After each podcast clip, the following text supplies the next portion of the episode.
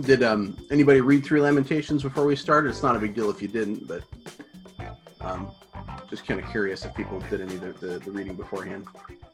Yeah. Okay, cool. I got a little bit in. Okay.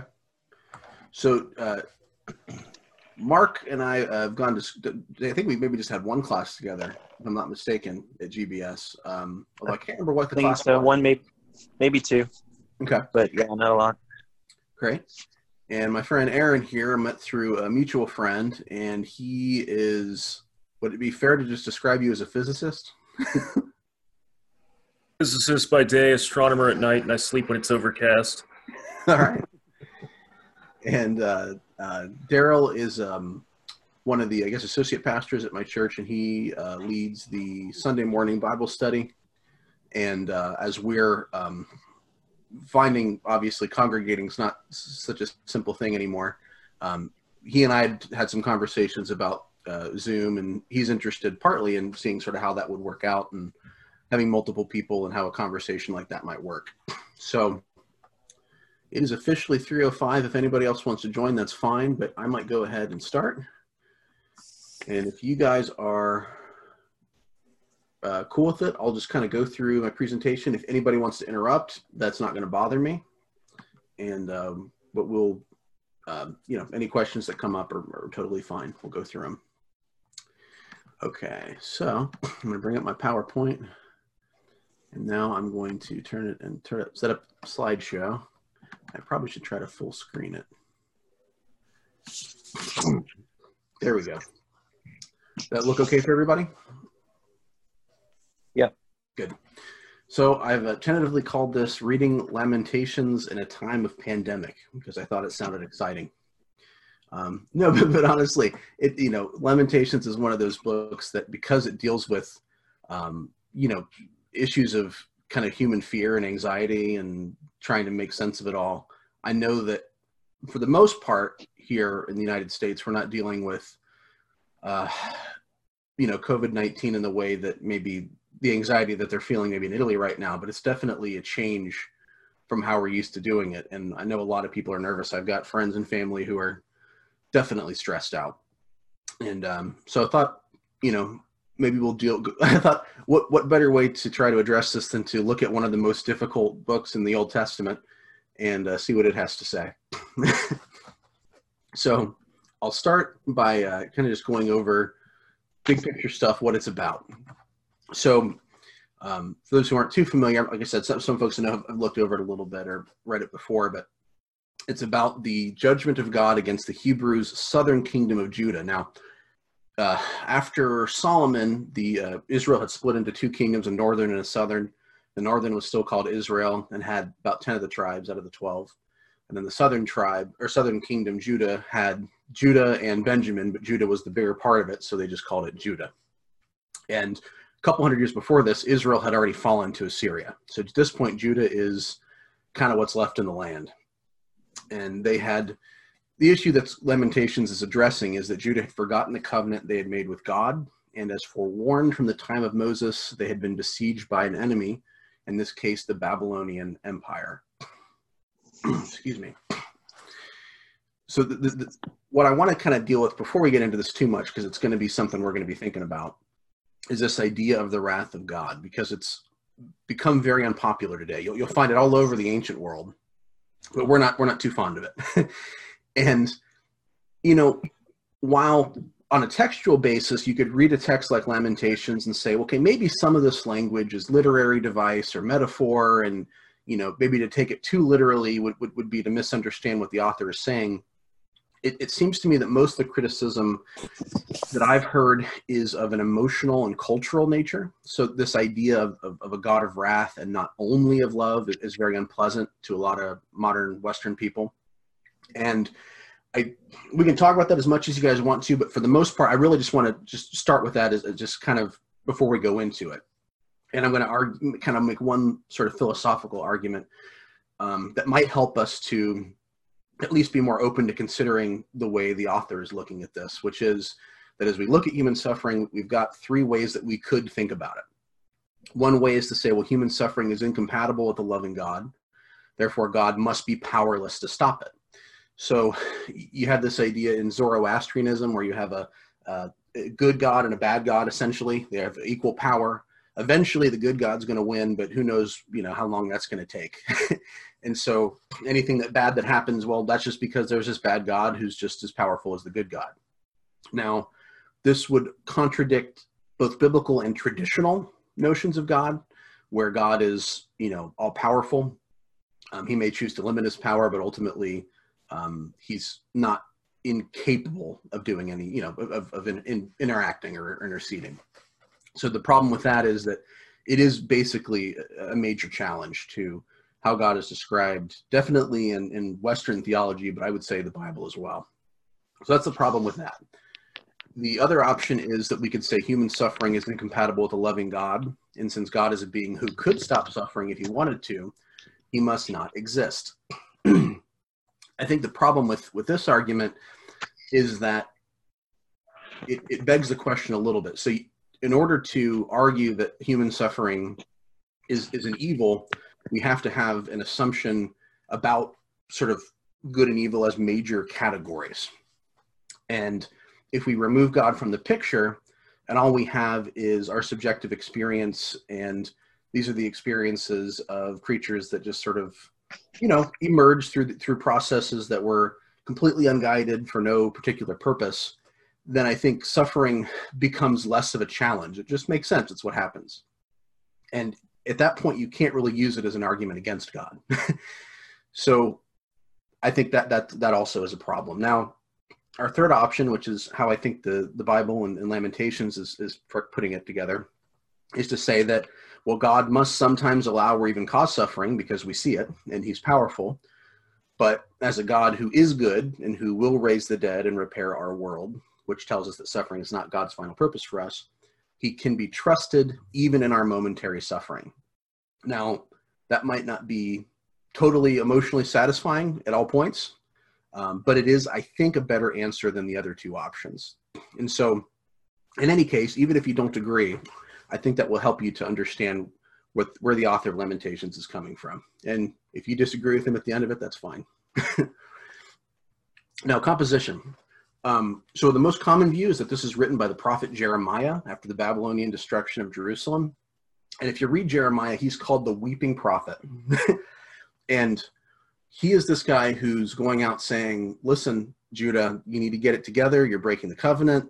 You're, you're not obeying, you're not doing all these things you're supposed to do. And God is going to judge you. He's going to send Babylon in and he's going to destroy Judah and Jerusalem. And other false prophets come in and say, hey, this Jeremiah guy is just trying to weaken morale. And, you know, we're God's people and we don't have to worry about it. Everything's going to be fine. And so, um, so that, that's, that's kind of the background on Jeremiah. So the Hebrew text actually doesn't claim an author, but the, the Greek translation that is commonly used, the Septuagint, does claim Jeremiah as the author in chapter 1, verse 1. Quote, and it came to pass after Israel's taken captive and Jerusalem made desolate that Jeremiah sat weeping and lamented with this lamentation over Jerusalem and said. Um, and I kind of give you a little background on Jeremiah. By the time the Babylonians come in, he has been imprisoned, essentially, because he is um, saying a lot of things that people don't like, and so for all of his trouble, he's he's thrown in the can. Uh, and then, of course, the Babylonians, because they sort of see him as one of their friends, they release him when they come in. now, another view um, is that it wasn't written by Jeremiah, but maybe by Jewish exiles returning to rebuild the temple. Um, this argument has to do with the fact that, um, that we found some other literature, uh, laments that were written uh, after a rededication of a temple. And so that's essentially the argument for that. Now, these five chapters um, in Hebrew are actually five poems. And the first four are acrostic, which uh, if anybody uh, doesn't have that word access to access quickly at the top of their head, uh, it means that it follows a ABC or Aleph Bet Gimel structure.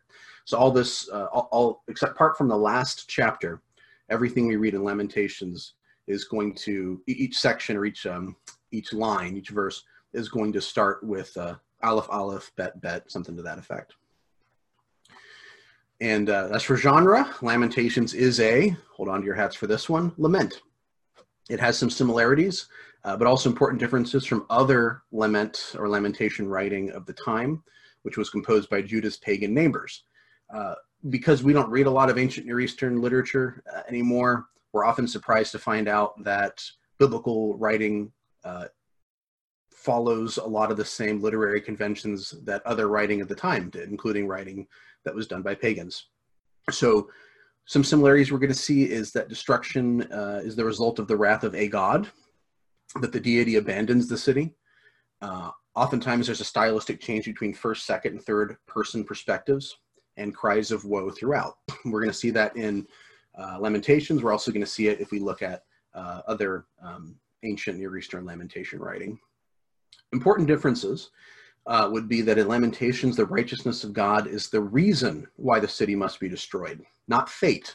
And that's important because in, in paganism, you'll sometimes hear people like Richard Dawkins or Christopher Hitchens say, uh, you know, I'm an atheist. Well, not Christopher Hitchens anymore, unfortunately, but you'll hear them say things like, um, you know, I'm, um, we're all atheists when it comes to every other god, when it comes to Odin or uh, or Zeus or whomever. But but I go one further. I'm also an atheist when it comes to the biblical God, and that implies that uh, essentially when you go from polytheism to monotheism, it's just a matter of subtraction.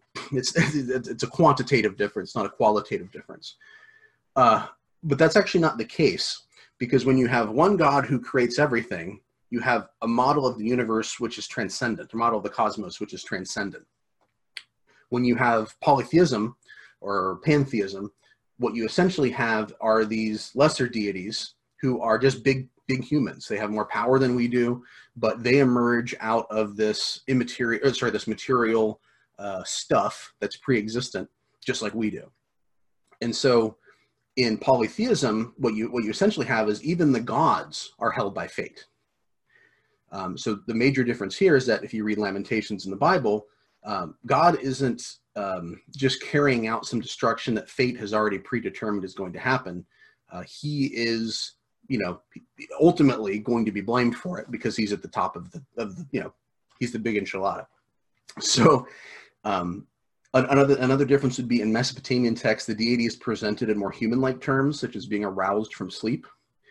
And because there are all these other gods, um, you're going to see pleas of intercession that are going to be made to these lesser gods. You know, um, so it might be, you know, uh, Baal has abandoned us. Um, you got anything for us? Can you help us out? You know, something to that effect. Themes, uh, we're going to deal with human suffering, the judgment of God, the mercy and love of God, the tension between the two, and our struggle with seeing God as loving in the midst of pain, fear, distress, and tragedy. And also, of course, the covenant, because that's the big deal the God made this covenant with Israel. They broke it, and this is the result. Now, before we start looking uh, kind of big picture chapter stuff, uh, is everybody tracking so far? Are there any questions, comments, uh, anything at all? Um, so, as you were talking about the the polytheistic treatments of other possibly contemporary works, it reminded me a lot of, of the Iliad Mm. where Zeus is like weighing the scales of fate, which in, in effect, you could interpret it either way, but it's uh, you know, one possible interpretation is is he following the orders of fate or is he the one determining the fate and that kind of stuff and then of course there are all the human and animalistic characteristics having to do with the greek deities and whatnot so yeah. It's nothing, nothing really big. It's just like, oh, hey, yeah, I've seen that before. Yeah, so. made a connection. Well, and it, it, you know, you, you, are a uh, you volunteer at the um, um I'm losing my words right now. So uh, I just went to visit you down at the observatory. So you volunteer there regularly, and um, even though, of course, uh, we don't look at the stars the same way now, um, we still have these constellations that emerge from um, you know paganism right you know these, these symbols and, and, and characters and one thing that um, is really interesting to me is if you look at astronomy in you know ancient astronomy where it becomes very difficult to disentangle from astrology we have this notion of the stars everything out there determining the fates of everything that goes on down here. But yeah. Yeah uh, and with good reason possibly because people uh, something Something something that one commonly hears is that people recognized the coming and going of the seasons in their associations with the different patterns of stars they saw in the sky and Yeah. and eventually figured out hey you can recognize these patterns of stars and predict that in, in the future it's going to be time to plant or harvest or, or whatnot or at least it's going to be warmer or colder and whatnot um, so yeah it's it's definitely i think a, a natural tendency of people um, to you know see these patterns and and build off of them even if they're extrapolating into things like well if if the stars predict where it's going to be or when it's going to be warmer or colder then they're going to predict like when i should get married or not get married or that kind of stuff too. Well, th- th- there's there's kind of a pre-scientific science there, right? I mean, they're, what they're doing is they're noticing patterns and trying to put something together. Um, and maybe we we figured out some things a little better than they have, but the actual mechanism is not that different. Oh, I'd, I'd say they were using the scientific method, and it worked very well in certain cases, and um, you know was extrapolated beyond uh, where it worked well in other cases, which Yeah. is often you know that's still done today. Yeah, absolutely. Well, I had some more thoughts now. We'll go past that because we're, we're getting out of Lamentations a little bit. All right. So, chapter one. So, we're going to see that the first half of chapter one is in the third person. An observer is lamenting as they see what happened to Jerusalem. Whereas her people were once the chosen people of God, separate from all the nations as God's bride, she's now like a widow who's been abandoned by her friends. The language of no one to comfort and no one to help is used throughout this chapter. This is supposed to be the result of God bringing judgment because of Judah's sin, which is described as a kind of spiritual adultery. So that husband and wife language sometimes gets used because of a, it's a kind of covenant relationship that gets compared to marriage. The second half of chapter one is in the first person. Jerusalem asks uh, passersby who see her state to pity her, but there are none to comfort her. Um, did anybody, did anybody, as they were reading chapter one, have any observations or any verse that stuck out or anything that created problems for them or anything like that? Uh, verse 18 was one that stuck out to me as I was reading through it. Uh, it talks about the Lord being righteous and um, Israel being the one who rebelled. Like Hmm. just throwing that out there very early on in, in the reading of it. Um, just just making that note from the beginning, just saying it's not on God that this happened. Yeah, maybe God is is partially responsible for it, but it's as a result of sin as well. Yeah. Th- throwing that out real early, I think, really sets the tone for the rest of the book. Yeah, and and I noticed that. So right after that verse is the one where uh, Jerusalem says, "I called to my lovers, but they deceived me." And, and in my notes there, I talked about their friends not responding to them. The idea of friends and lovers has to do with um, these sort of foreign entanglements that Judah's making that they think are, is going to protect them, Right. Uh, which which God sees as kind of almost like an idolatry, right? at least, at least the author of Lamentations does.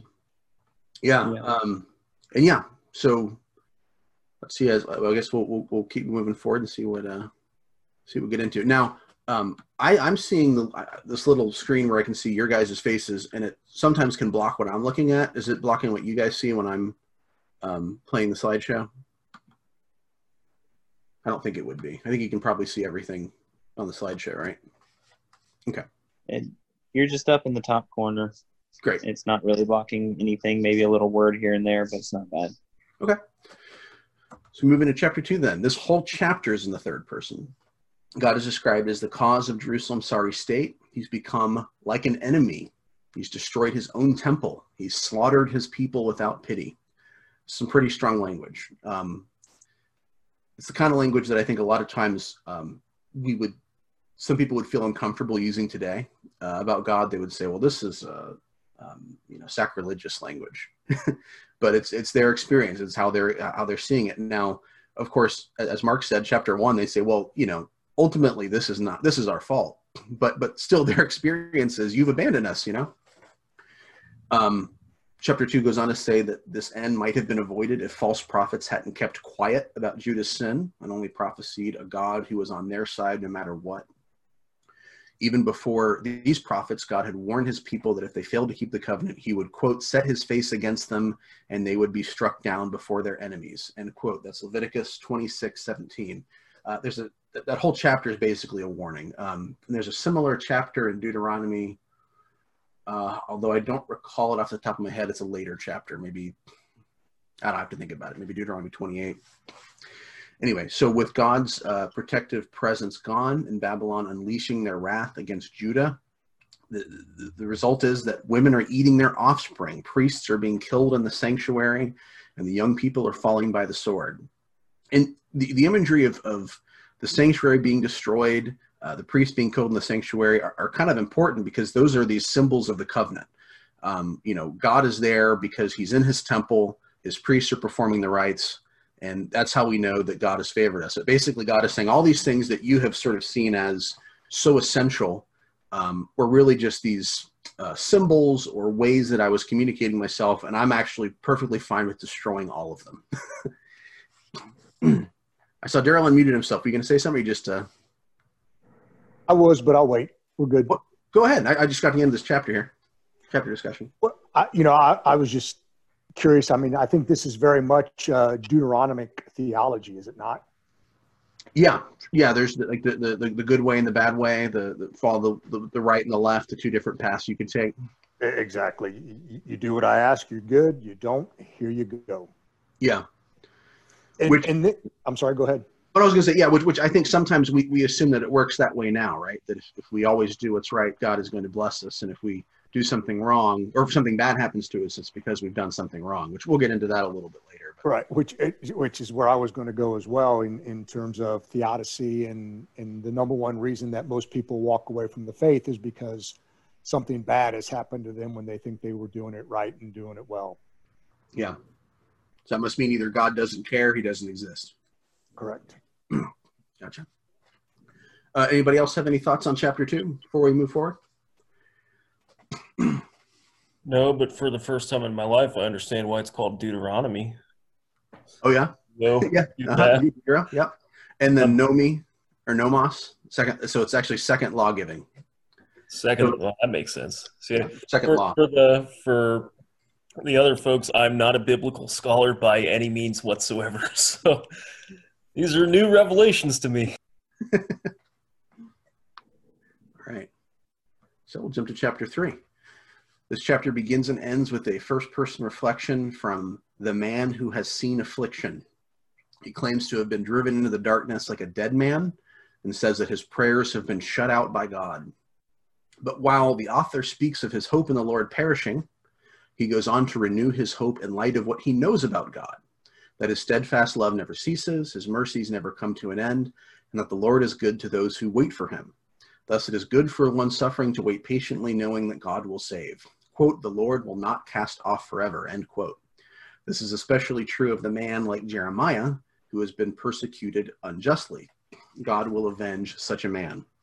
And that's, I mean, as you read Lamentations, structurally, that's like this really fascinating thing is that right in the middle of all this stuff about, you know, uh, you've abandoned us, um, you know, you, you've shut out our prayers, um, you know, all these kind of, you know, you know what's what's up god? What are you doing? Right in the middle of all that is this you know your your your steadfast love never ceases your mercies never come to an end. And um it's it's odd to read it because it, it really is surprising um although having been in a situation or been in many situations where i felt like i didn't understand what god was doing and i felt abandoned it is odd that you actually do sometimes will have those little revelations right in the middle of it, where you sort of feel, uh, you know, maybe, maybe you know, you, you, I don't know, you'll see God more clearly somehow in that moment. Um, and um, well, I, will give, excuse me, I'll give one example.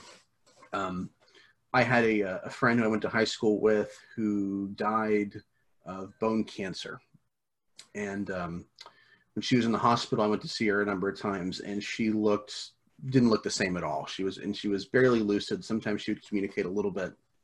and that was a very i mean obviously it was a very tough time for her but it was uh, you know a tough time for me too because seeing someone i care about suffering and um, you know believing in god and not really being sure what's the deal with this um, but for whatever reason um, this one experience had an impact on me which was i was uh, asleep and, and i had a dream where i saw her in the hospital bed and i walked out of the room for a moment and i came back in and she looked healthy and all the mechanisms and things were gone, all the stuff she was hooked up to.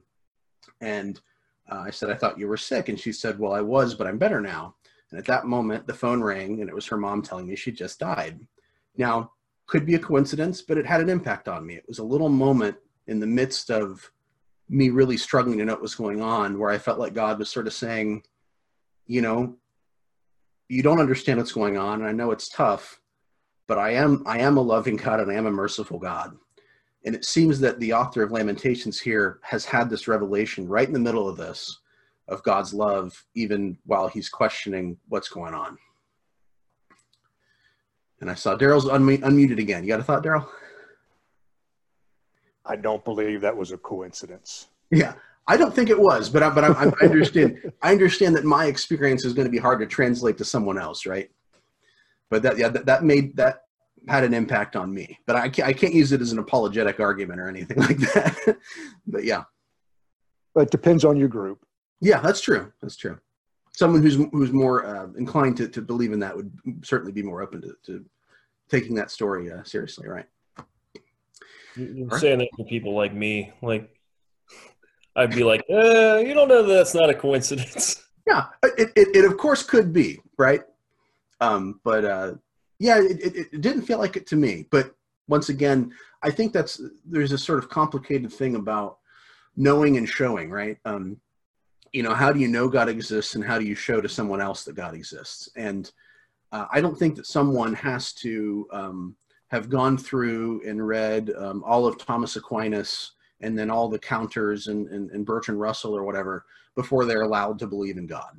You know they, they they're allowed to have an experience of god um, and and to believe in that experience. Now that that experience doesn't translate to someone else so if you want to communicate that to someone else you're, you're going to want to probably present evidence um, that is more difficult for them to refute something that's not just your experience so that's that would say that's the difference between knowing and showing i share it um, not not as a proof of god or anything like that but as um, is something that came to me as I'm reading how we'll we'll say it's Jeremiah. Jeremiah is experiencing um, God in this moment. Yeah, and I- also I want to add that I'm I'm not trying to detract from your experience whatsoever. No, I, I, I don't take it personally. You're, you're, you're, you're, you're allowed to, you're allowed to disagree with me or, or, or uh, doubt my, I wasn't even saying I was disagreeing. To be Yeah. I'm just like, yeah. yeah, you, we we skeptics, we're stubborn, we exist. yeah, that's fine. I understand. All right. and I appreciate as a skeptic that you're here, by the way. Right. And and I think in the same vein, the those first seventeen verses or so, as he's as he's talking through the way that he feels, it's kind of giving his perspective on the suffering. This is what it feels like is happening to me. Um, he ta- he just gives all sorts of different pictures: breaking my teeth, bending the bow, flesh and skin is made old, broken bones, all sorts of different things somewhat metaphorically, but also talking about how he feels inside.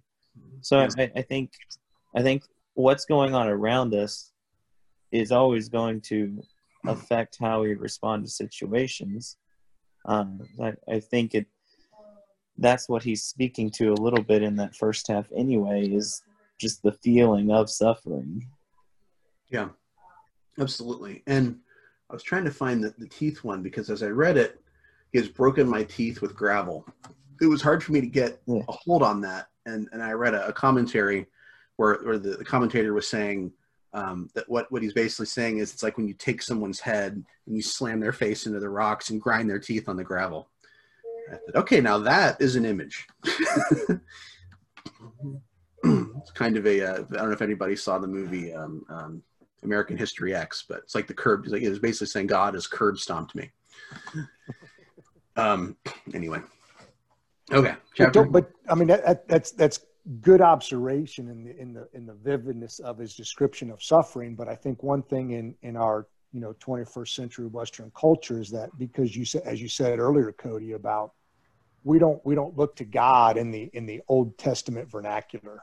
It's all New Testament, Jesus, you know, his teachings, etc. Versus that that that again that Old Testament perspective and if you have that Old Testament perspective, then the then the then the then the picture of suffering that the author provides, I think, makes a lot better sense. But unfortunately, we don't like to think of God in that way. So that's how we, Yeah. we disassociate God and our suffering, and that's why we have, I believe, today such a hard time in dealing with suffering.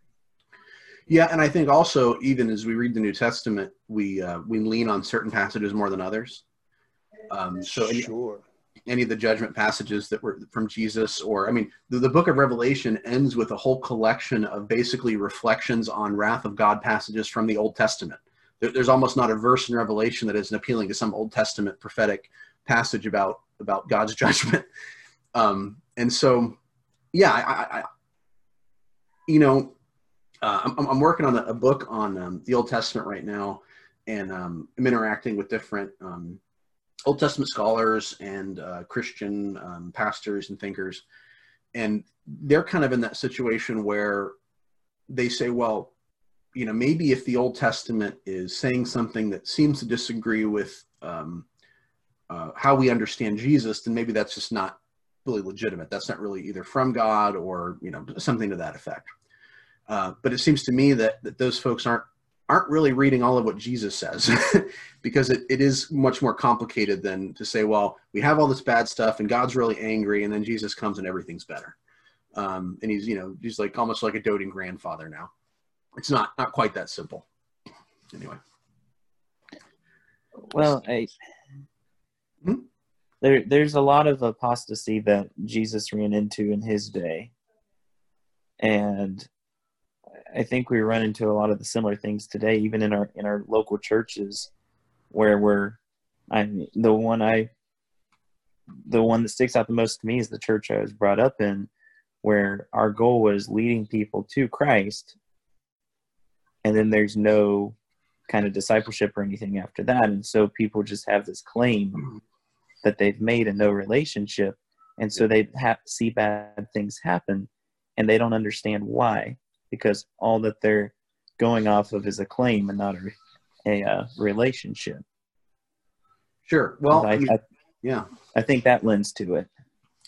Yeah. You know, I think for, there's this kind of, um, you know, once saved, always saved thing that like, you know, once you're in, you're fine. Um, which doesn't seem to be the perspective that Jeremiah has at the very least. Jeremiah seems to be saying, yes, well, you were in the covenant, but guess what? You've broken the covenant and I can break it too. um, so anyway, yeah. Well, Mark. I think I think I'm sorry. I guess to say, Mark. No, I think ahead. you and I you and I went to that same church. well, and part of the perspective I see, because that that church was obviously a, a once saved, always saved church, um, but at the same time, when we look at it as a, a as covenant breaking, we've made a covenant with God, and they look at it and say, "Well, God can never break His covenant," and they're and I think in a lot of ways they're right, but when we've broken the covenant, the covenant becomes voided. We've voided it. God didn't come down and say, "All right, you sin, you're done." We voided the covenant, and that's what Israel did here with God. Is they broke the covenant. God didn't break the covenant, and that's where I think a lot of people get off on it on God's whole responsibility in it. Yeah, God punishes sin, but God's not the one that's breaking his covenant with us. If anything, he's using the punishment for sin to bring us back to the covenant. And that's, I think, what Jeremiah is talking about a lot in here as well. Well, and if you go back to Leviticus and Deuteronomy, part of the covenant is if you don't keep it, you'll be punished. so God. God's actually keeping the covenant. It's just enforcing the severance clause. Yes, you got it. Okay. Yep. All right. Okay. Chapter 4 uh, begins with a lament over the siege of Jerusalem. Gems are removed from the temple and are scattered on the streets. People have become greedy and without compassion. Um, this is where I'm supposed to plug in our current experience, where if you try to go find paper towels or bread, uh, you can't find any. Um, and uh, people who were uh, once rich are now laying on ash heaps. Uh, Jerusalem's condition is so bad that, quote, those killed by the sword are better off than those who die of famine. With their own hands, compassionate women have cooked their own children, end quote. After years of siege, know, this is actually, this isn't just a quick thing. This is happening over the course of many years. Um, and then the last couple, I think the last year or two is where it really gets ramped up. But after years of siege, Jerusalem had been cut off from outside supplies, from the benefit of outside trade, which made wealth and food more abundant. And as a result, people are starved and some are turning to cannibalism. Hmm. While the immediate cause of this devastation was the Babylonian siege, it came about uh, really because of God's wrath, according to verse 11, uh, which is a response to Judah's sin, particularly the sin for religious and civil leaders, the prophets, the priests, the kings.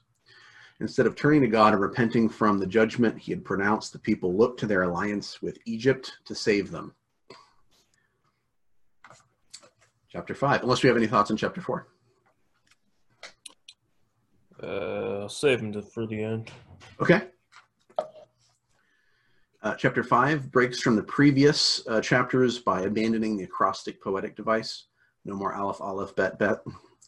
It begins with a petition to God to remember Judah, which is to say, to respond as the merciful giver of the covenant, uh, similar, similarly to how God remembered Noah. So it's, it's, it's you know, uh, what do you call it? A, um, um, it's one of those words that, that in English doesn't necessarily mean what we, you know, how they would have used it. Um, can't think of the word, but anyway. So uh, while they once had food and drink at hand, they now had to risk their lives to go and find it. Joy and dancing had turned to mourning, and yet through the though the though the Davidic king, a symbol of God's covenant faithfulness, had fallen, quote, "You, O Lord, reign forever. Your throne endures from generation to generation." End quote. And so, this is, I think, and maybe uh, something to think about um, for those who are Christians, because you know. Um, according to the author of Hebrews, all these things that we see in the Old Testament are temporary. They're not really meant to go on forever. So, whereas uh, you know, a Jew will lament the fact that there is no temple in Jerusalem right now, the Christian will say, "Yeah, well, who cares? you know, it, it, it was cool, but you know, it was a symbol. It was there to communicate something, and it's it served its purpose." So, even though the king, who's I mean, he's the symbol. You know that you know God is God is blessing us. We've got our king. He's in control now he's gone. And actually, um, I don't think I have any notes on this, but so there were uh, the Babylonians had kind of put up puppet kings over because of their influence over Judah, and I think the last one attempted to rebel against the Babylonian king. Uh, and as a result, his children, his, his sons, were killed in front of him, and then his eyes were put out, so that the last thing he would see with his eyes was his kids being killed. So a very ignominious end. And yet, the author of Lamentations, seeing that all of these elements of the covenant are gone, says, You, O Lord, reign forever. Your throne endures from generation to generation. Uh, the Lamentations, the book of Lamentations ends with a petition. In light of feeling forsaken and forgotten by God, the lamenter cries out, Restore us to yourself, O Lord, that we may return. Renew our days as of old. And yet, in the midst of suffering, he seems unsure if God will do it quote, unless you have utterly rejected us and are angry with us beyond measure, end quote. That's the last verse. uh, any thoughts on chapter five or anything you had a thought on chapter four too, Aaron? Not really a thought so much as a question. Uh, hmm. Like, when, uh, so this is my lack of biblical scholarly showing itself. Uh, when exactly is this occurring? Like, year wise or gotcha. 586 is when everything kind of gets that's when that's when the temple's destroyed and jerusalem's really done for. 586 right. bc let me go grab the writing implement i'll be right back. Okay. Any uh, any other questions? Or observations? As you pointed out i think it's important as as we read to remember that these sieges, like you said, were not a day's battle. Yeah. Which is one reason that uh, that society is is is soft when it comes to these types of crises that we're experiencing today. Again, we just have never had to endure that, and it's good to again. It, I like to associate with what's happening with the with the language in this particular book. It's the it's the suffering language, and to understand the depths of that suffering, and that again, even though they were dealing with this, there's a, there's there's a, a few of them that still had the end in mind. Yeah. Well, and I think too to, to kind of make a comparison, this question of what are we going to eat? I mean, right? Like we're we're still doing okay. We still have food in the grocery stores, and maybe you don't get exactly what you want. Um, they don't have my favorite brand of soy milk right now, uh, but um, but I think there are a lot of people who are afraid of going forward what could happen. You know, the the economy's hurt, so we're it's sort of like you know they're these people that are surrounded and they're cut off and that's what the siege is supposed to do eventually they run out of food they run out of water they run out of supplies and then they have to give in and um, so i think there's a sense right now i'm sure where, where, we feel besieged by this thing that's really slowed things down. You know a lot of us can't work. Um, oh hey we got got another guest here. Hi daniel. Connecting to audio. Hi there. We're, we're, we're, working through it, and if I can probably send you a recording later, but uh, we're we're kind of going through the end of the discussion of um, the chapters, and then we're going to have some application at the end. But um, but yeah. All right. Um, so anyway, yeah. front porch. Yeah, that's nice. All right. Um, so yeah, yeah, I, I think there are you know, obviously the situation we're in is nowhere close to the situation Jeremiah is describing here. Um, but I think that feeling of, of, of, fear and anxiety and concern about what's going to happen next is very much, um, you know, very, very much what we're feeling, you know. I think we're, we're afraid that eventually it's going to be like this, you know. Anyway, so maybe uh, maybe there are some lessons that can be gleaned for those who do st- who do believe in God, who might be wondering, um, you know, where is he right now if I'm, you know, and everything that's going on. Okay. Uh, any, any other, uh, any other thoughts on chapter five?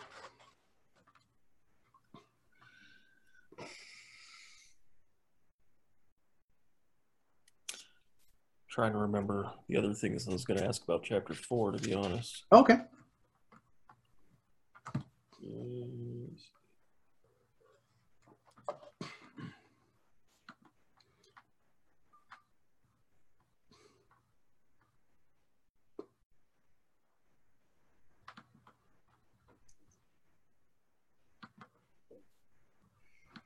Yeah, the uh, references to women cooking and eating their children is very interesting. And the mm-hmm. fact that it occurs multiple times. Uh, yeah, you, you'd assume if you'd seen that, you might mention it more than once. Probably, yeah, yeah. But it's I, I can't remember where it was I heard of a similar act occurring. Uh, and I honestly, I don't even remember if it was in humans or other mammals.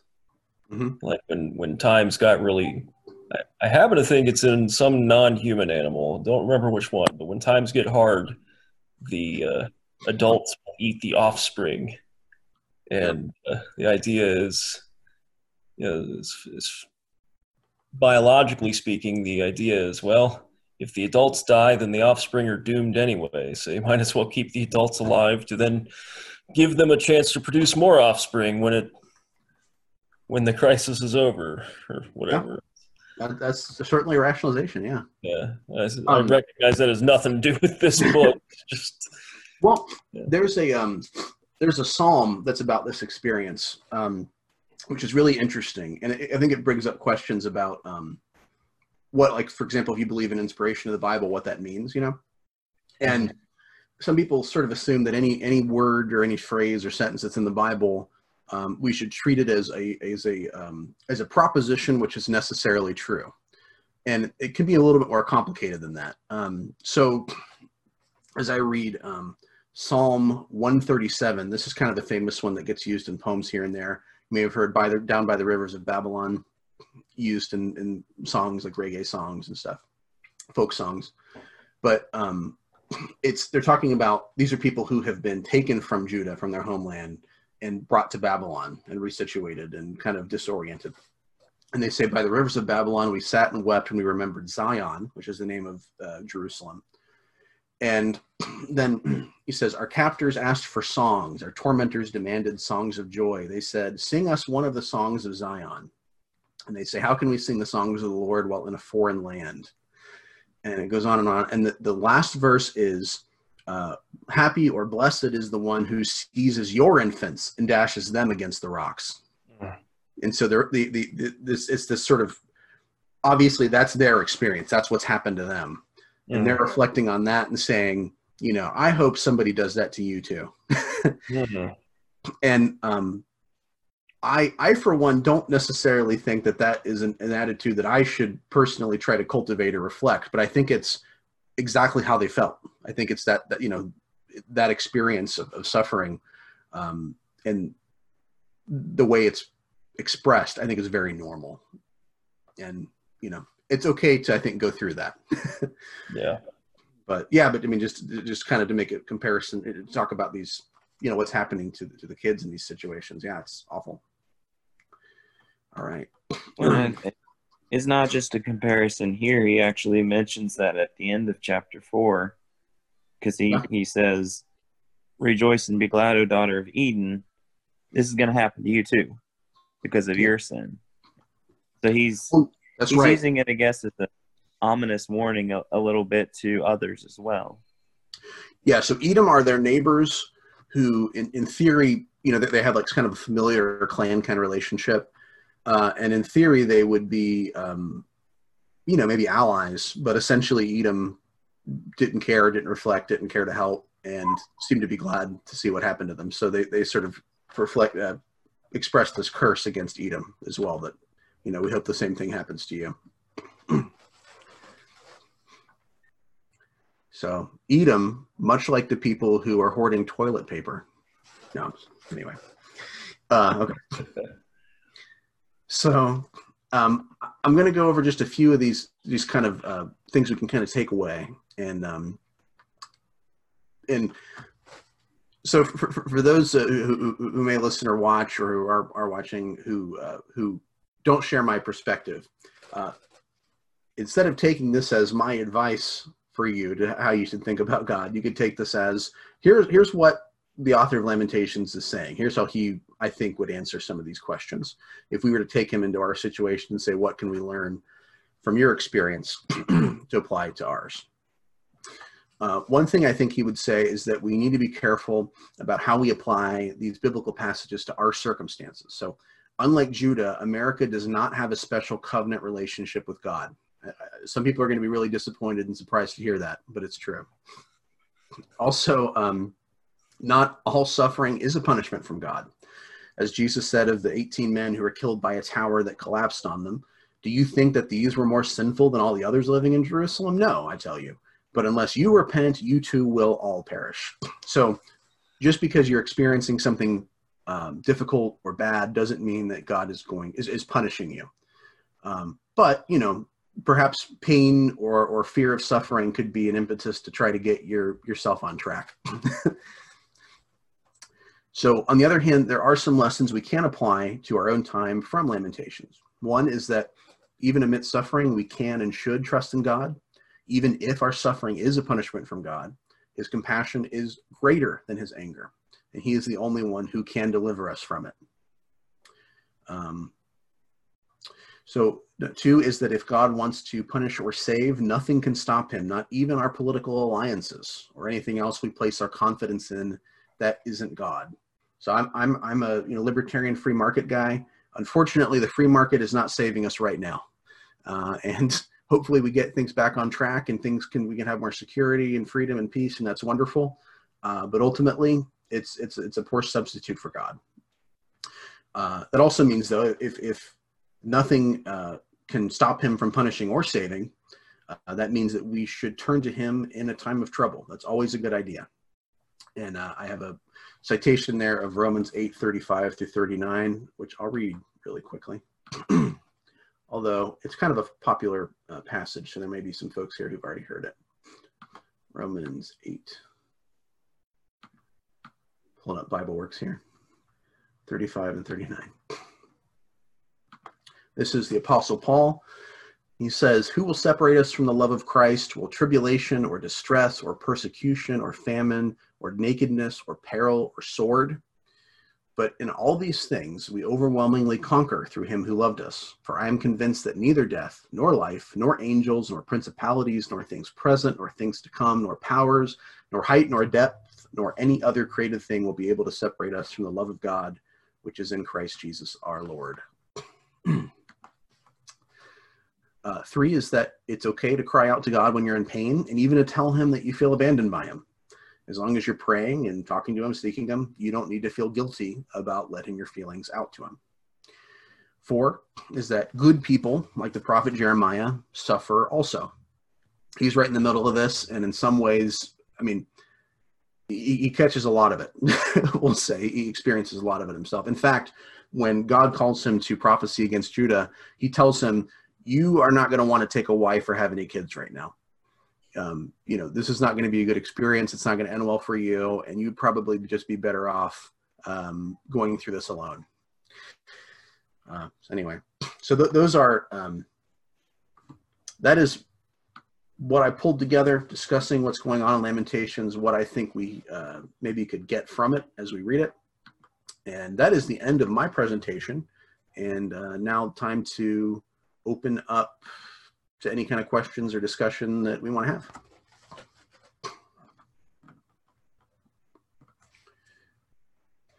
I haven't heard anything from Daniel yet, so if he wants to add something to that, that'd be cool.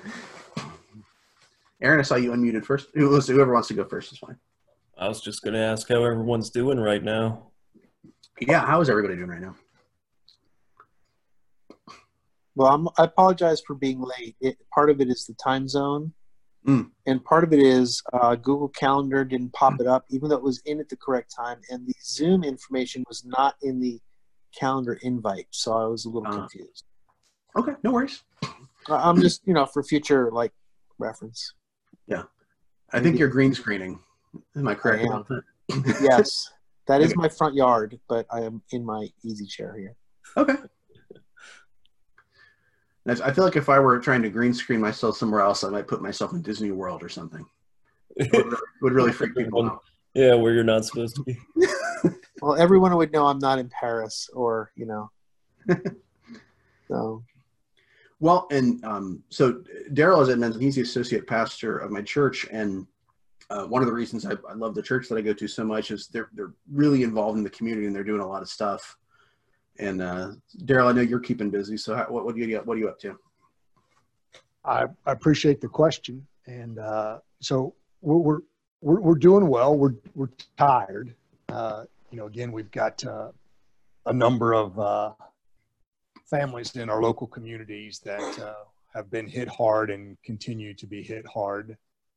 And so we're just trying to meet those needs as well as take care of the church itself. You know, the same same situation exists for for for many of those that do uh, that do come to the village, and uh, been uh, you know trying to reach out. A number of our of our leaders in our church have been trying to reach out, and it's been interesting to to hear what they have to say. Many feel many feel lost. I guess yeah. is the easiest way to to put that. So. Sure. We're trying to just ease that tension, just like uh, just like we're doing right now, talking and, and reading some more and reading some scripture. Well, and, and, and our, our church, the, the village church, has done food drives and is trying to make sure that kids who are now home from school, who maybe lunch at school is their only meal, have have food for the week. Yep. And um, so, a lot of important work's happening with, and actually for a number of school districts too. We're not just doing uh, ours, right? Correct. Yep. So all you know, four major school districts in Warren County right now. Yeah which you know that that's something that I, I, kept trying to figure out if I could make it come out of Lamentations, but I couldn't find a really good uh, verse to jump from. But um, you know, one I think one lesson that we've seen Christians throughout church history, I think, mostly doing pretty well uh, in, in, in learning and in carrying out, is that the church needs to be there to help people in difficult times. And um, you know, especially I think about this as, as a Protestant. Um, you know, lo- love my love my wife and daughter, but sometimes I think if I were a monk in a monastery I didn't have to worry about making anybody sick, I could probably do more. Uh, but when you look back and you see, you know, a lot of the first hospitals, I think the first hospitals that were, were created were, were created by Christians and I think Christian monks. And, uh, you know, whenever there have been difficult situations like this, Christians often are on the front lines. And um, I think it's important that we still do that. So can't find a verse of Lamentations that says that, but I think that that's, uh, I think that's something we should keep in mind. when you were when I was naked, you clothed me. When I was hungry, you fed me. When I was you know, that kind of stuff. Not Yeah. Lamentations, of course, but Sure. But yeah, you know, Christians have a big Bible. We can pull from anywhere. right. So I'm curious. So you and Daniel have both figured out the backgrounds on this. So I, how, how, how have you managed to change your? Uh, Oh, I, I didn't change my background. I just got tired of COVID nineteen, so I abandoned Earth. uh, it's down by the video option uh, where you can turn your camera on and off. ah, There's a little arrow thing. choose virtual background. Yeah, choose virtual background. So hey, now I'm in San Francisco. Okay. Now that's really that's Daryl because we may be doing this for Bible study. You need to make sure you keep that in mind. That's really going to be important, I think. Right. I'll just keep uh, transitioning between different uh, different places as as we're talking. Yeah. All right. You know, I think the time for practical help is still around the corner for us. I mean, we've all basically waved to our neighbors from greater than a six feet distance. That's all we're doing for each other right now. Sure. And maybe comforting each other over the phone. But uh, no one has run out of food yet.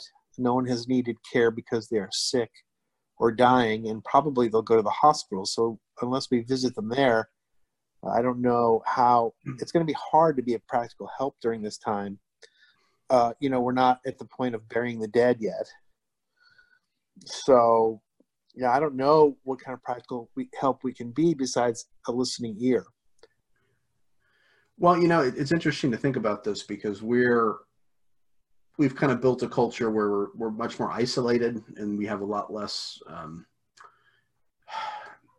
you know i i think neighborliness as not just in the sense that we care about our neighbors but the sense that we, we're involved in each other's lives and are checking in on each other um, i think i might know the names of two or three of my neighbors and i shouldn't obviously know more than that but If you, if you have kids, it's probably a little easier. To Yeah. your neighbors, quite honestly. Yeah, but but I think it's it's easy to just whatever culture you're in to kind of fall in line to whatever is normal, right? Uh, so we've uh, you know because we have air conditioning and don't have to sit on our front porch in the heat of the day, and because we have garage door openers, so don't have to get out of our car to say hello. it's uh, Yeah. we've lost a lot of that. So Yeah. But we've been thinking a lot about how we're going to be helpful. We, we're praying for our neighbors, and we don't know what else to do. Uh, although there are food drives here Yeah. that we are, you know, many of us are participating in. But besides that, as a church, I don't think we've, I don't know if we've done very much. yeah.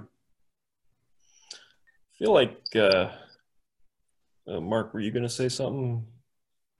Is it focused on you? Go ahead. Um,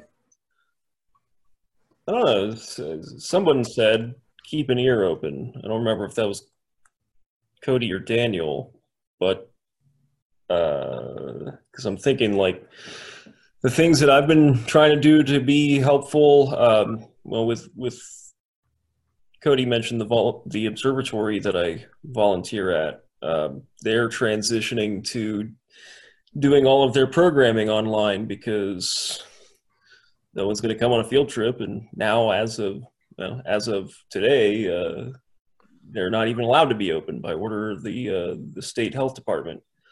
Um, so they are trying to figure out how to produce content for youtube and do live streams and stuff like that. And you know i've been offering whatever help i can on that front. And my mom, who is a giant technophobe, uh, she's a mental health counselor, and uh, she's allowed to continue working, but a lot of her clients aren't going to want to go to her office, nor should they go to her office. So I have been setting her up with a, a new computer so that she can use Zoom and and uh, to communicate with her clients remotely. And uh, I've got a friend of mine who's in his 80s. He was down in Florida when all this got really bad. Just returned uh, late Sunday night, and so I was checking in on him and stuff. So it's not necessarily like the point that I'm trying to make. First of all, I'm not trying to say like, "Oh, look at all the great stuff I'm doing." Any of that garbage. I'm just saying like, "Hey, it's not necessarily the big giant group efforts that are im- the only things that are important. It's also just the small things, just anything and everything you can do to be useful to someone else in Yeah. some way or another." Do, do as much as you can to help uh, while maintaining as much distance as possible. Physical distance, yeah. Pretty much, yeah. Yeah, yeah. Yeah. I think I mean e- even just staying at home is an act of care for other people, especially when you would rather not. That's I've, very I- true as I've well. enjoyed that meme that said, "We're all televangelists now." Uh-huh. yep, it's true. Reminds Part- me of- Sorry, go on, Aaron. Uh, that reminded me of another one uh, I saw recently. Your grandparents were asked to go to war. You're being asked to stay on your couch. You can do this. Yeah. Yeah. Anyway, well, um, I mean, we, we, we any any other discussion uh, of, of lamentations we want to do, or do we think we want to uh, try to wrap things up, or anybody have any other thoughts? I'd be especially curious to hear Aaron's perspective as a skeptic, because as I said, it's definitely one of the more difficult books to read in the Old Testament when it comes to reading about pain and suffering and how God fits into it. Um, well, I don't necessarily have any thoughts to be honest. Like I'm, um, uh, first of all, even though I messaged you earlier and asked which version should I read, I then got really busy with a bunch of stuff, so I actually didn't get a chance to read it first. Okay. I have been uh, exposed to it before because I have actually listened to like the audio version of the entire Bible, the the King James version. So I've it's been a while, and uh, it's definitely not fresh in my mind. But um, I mean, I don't know. I don't really have anything to say other than uh, your interpretation seems perfectly reasonable. It's uh, Well, I'd like to make a comment, and that is, I think the existence of suffering and death uh, is one of the biggest challenges to Christianity. You know, the hiddenness of God and and and the problem of evil. I mean, that's what comes out in these times, and it really tests people's faith. And if you're a skeptic, this just seems to confirm that there is no loving God. And so, part of being Christian is if we have a an active living faith that we have to show yes there is a loving God. Now that doesn't really prove that God exists. It just proves that you know that there is a positive force in the world, whether it's just the idea of God or the actual God animating uh, the concern of Christians. But uh, this is a tough time for a lot of people's faith, uh, including Christians. It's true, and I also want to emphasize that I, I am not the kind of person who says like, "Oh, there's evil and suffering in the world, therefore there is no God." Uh, like my official, if I were to pick a stance, one way or the other, my stance, you had to my, be pinned down, my default stance, what I call the most intellectually honest answer possible, is I don't know, and um, so that's not saying that this is all evidence against. It's just saying, I don't know, which is why I'm here to learn, because maybe Well- eventually one day I will fall one way or the other. Yeah. Well, as, as, as, as I we kind of discussed earlier, as I see it, uh, all the answers we give are not without problems, right? With suffering, because you know either either we suffer and it doesn't matter, or we suffer and God can't do anything about it, or we suffer and God seems to be okay with it right now, and uh, you know all of those are problematic from an emotional perspective, at least. Yeah, and you know, not I don't want to get long-winded here, but I, you know, I left the faith for maybe eight years and explored, and I had my own doubts and explored Buddhism and yoga and Course in Miracles and unbelief. And one of the things I realized is that the problem of evil and suffering is a challenge for every worldview, and every worldview has answers, and all almost all of those answers are insufficient. Um, so one of the reasons I returned to Christianity is because I thought overall it had the most convincing and systematic and integrated worldview. But it certainly doesn't mean that all the questions, especially these difficult ones, are answered to my satisfaction. Yeah. Uh, by anyone. Yeah, so, Sammy, I, I, I, don't sit at funerals smirking because I don't, I think we've all everything's been resolved and there's no I don't have any, issues with it. You know, when, when something bad happens, I, I still I still don't care for it. yeah, yeah. Anyway, I, I, all I to say, you know, everyone is going to need emotional support here, including people of faith. Um, for a lot of people, this is going to test whether or not their faith was you know, shallow or not, and they may find themselves in a place of unbelief uh, through this. Yep. That's something to think about, maybe strategize for. I don't know.